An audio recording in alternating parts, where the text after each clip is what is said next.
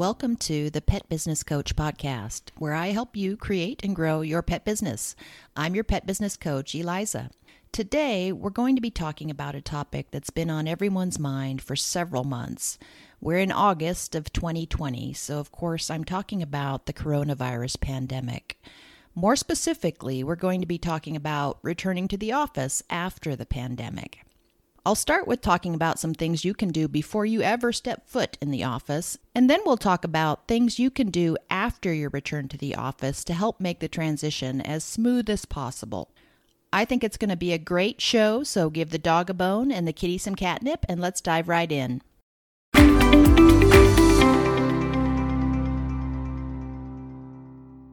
If you're like many people these days, you're working from home.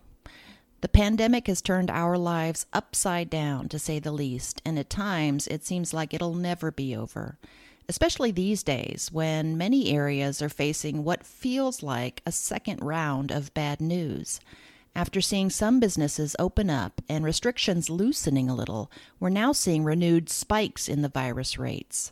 That's both alarming and depressing, but take heart. This too shall pass, and for some of us, the return to the workplace or office is already looming. Every company is or has been making provisions to bring back their workers. It's not a matter of if their employees come back to the office, it's a matter of when for many companies. If you're among those who know when you're going to go back, or at least know you're going to go back at some point, you need to start thinking about preparing for that. When I say preparing, I mean my favorite topic organizing, both professionally and personally. Some of us have gotten a little bit, let's say, lax. I know I have. Attending meetings in bunny slippers and getting to that pile of laundry when you get to it, simply because you're always at home, has been fun, but you had a routine before for a reason. You had to be a bit more organized to get everything done. You may not know exactly when the return to the office day is for you yet, but it's not too early to start preparing for it. Here's four handy steps to get you back in office fighting form. The first step is to consider what's essential. You may be wondering how in the world you got everything done before the pandemic in your work and personal life when you had to be in the office eight or more hours each day. Running to the post office or doing that load of laundry has become so much easier since we've been working from home. The flexibility to take care of personal tasks on our own timeline has been great, even if it has come at the expense of workplace productivity. When you go back to the office, you're going to be faced with having to manage your personal tasks around someone else's timeline. It's doable, you know that because you did it before, but it did take a little more planning and you might be out of the habit. Here's a little tool to help. When I was working my 9 to 5, I like to use the four grid method of important, not important, urgent, and not urgent. I still use this method. It really helps me prioritize, or in some cases, deprioritize actions when things get a little crazy. There's four categories of activities in this method. Things that are important and urgent, I do first. Things that are important but not urgent, I focus on next. Things that are not important but are urgent, I hand off to someone else to do. And finally, things that are not important and not urgent, I simply don't do at all. This really helps me know what to do next and when to do it. The second tip is to check your closet. Let's face it, many of us have eaten our way through the pandemic, and I'm no exception. I'm a lifetime member of Weight Watchers, and even with that support, I can tell you the pandemic has been a challenge. You may now have work clothes that simply don't fit anymore. Depending on your wardrobe, you may need to buy some new clothes. And be realistic you are likely not going to lose that extra weight in time for your return to the office, and your boss isn't going to want you to show up in sweatpants.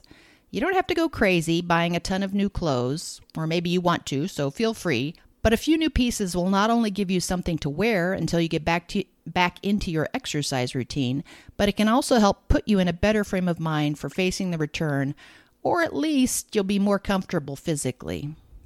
The third tip is ask for what you want. We've had a lot of time to think while we've been working from home during the pandemic. Maybe you're excited about going back to the office, but want to make some modifications.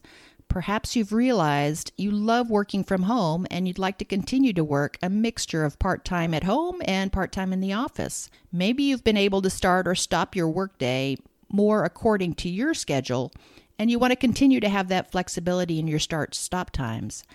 Perhaps you have concerns about workplace exposure to the virus. It's perfectly okay to want to make changes based on what you found works better for you, and this is a great time to do it. Most employers are ready and willing to work with employees to accommodate their needs. Employers, like their employees, have had to re examine all of their core beliefs and assumptions on what a normal workday looks like. This is good news, and in times like this, it's in their best interest to keep good employees. If they're smart, they'll work with the employees to come to arrangements that work for everyone. And you definitely won't know until you ask, so talk to your manager or HR person. And number four, make a plan for your side hustle. If you're like many small business owners who hold down a full time office job in addition to their side business, you may have blurred the lines between them. The flexibility of working from home for your office job has allowed you to slip into side hustle mode at will throughout the day as you multitask for both. You're about to go back to a schedule that doesn't allow you to drop everything at your day job to respond to a client in your own business. Having an actual plan on how and when you're going to handle both going forward will help you manage your time and your stress. Many of the tools we talked about in the first three tips can help with this too. You can use the four grid to help prioritize, and you can talk to your HR department about changes in your workday schedule. Just a note here, though, you probably don't want to tell your HR department that you want to work flex hours to accommodate your side hustle. But as long as there's no harm done to your current employer and everyone agrees to a schedule, it's a win win situation. So do these four simple things consider what's essential, check your closet, ask for what you want, and make a plan for your side hustle. If you do, you'll set yourself up for a new normal that's better than your old normal. So now I'm going to pivot a little and talk about after your return to the office. So you're back in the office. It's a little bittersweet. You're happy to be back in some regards. The day to day personal contact with colleagues and friends is great, but it also feels a bit alien to you. It's a different environment. There are new rules around masks, social distancing, and coronavirus etiquette. You're having to navigate all of the office changes, and at the same time, you're having to readjust your own habits. It's going to take some time to get used to things, both emotionally and physically. Here's a few tips to help you through the change. Number one, remember you're not alone. When change comes, we inevitably feel like we're the only ones suffering or struggling. It's easy to feel isolated even when we're surrounded by people. This is one situation, though, where you can be sure that everyone is in the same boat. The pandemic has been the great equalizer in many areas, and with few exceptions, everyone who was working in an office environment has been temporarily displaced from their offices and can empathize with what you're feeling. Lean on your colleagues, friends, and family. Number two, take the time to re-personalize your workspace. Your office plants are probably dead. Your sticky notes are out of date, and there's a layer of dust on your workspace. This is a good opportunity to redo and refresh. You may want to swap out old pictures of your kids for newer ones or change out other personal items. Give your workplace a good wipe down. Reorganize the things you often use, like your stapler, phone, or other supplies, to be more convenient. File that stack of papers you've been meaning to file for the last year. The old adage about a cluttered desk, cluttered mind is true. This will help you reset your mental space and be excited rather than anxious. Number three, seek out help if needed. Some people will return to work voluntarily. Some will be compelled to return by their employers. You may have fears about the virus. You may feel that things are out of your control and that you have no recourse. This can be scary and even overwhelming, but there is help available. I'd encourage you to use the resources available at your company, including employee assistance programs or EAPs, your human resource department, and your supervisor or manager. They're all there to help address your concerns and help you adjust quickly. What you're feeling is perfectly normal and you shouldn't have to deal with it alone.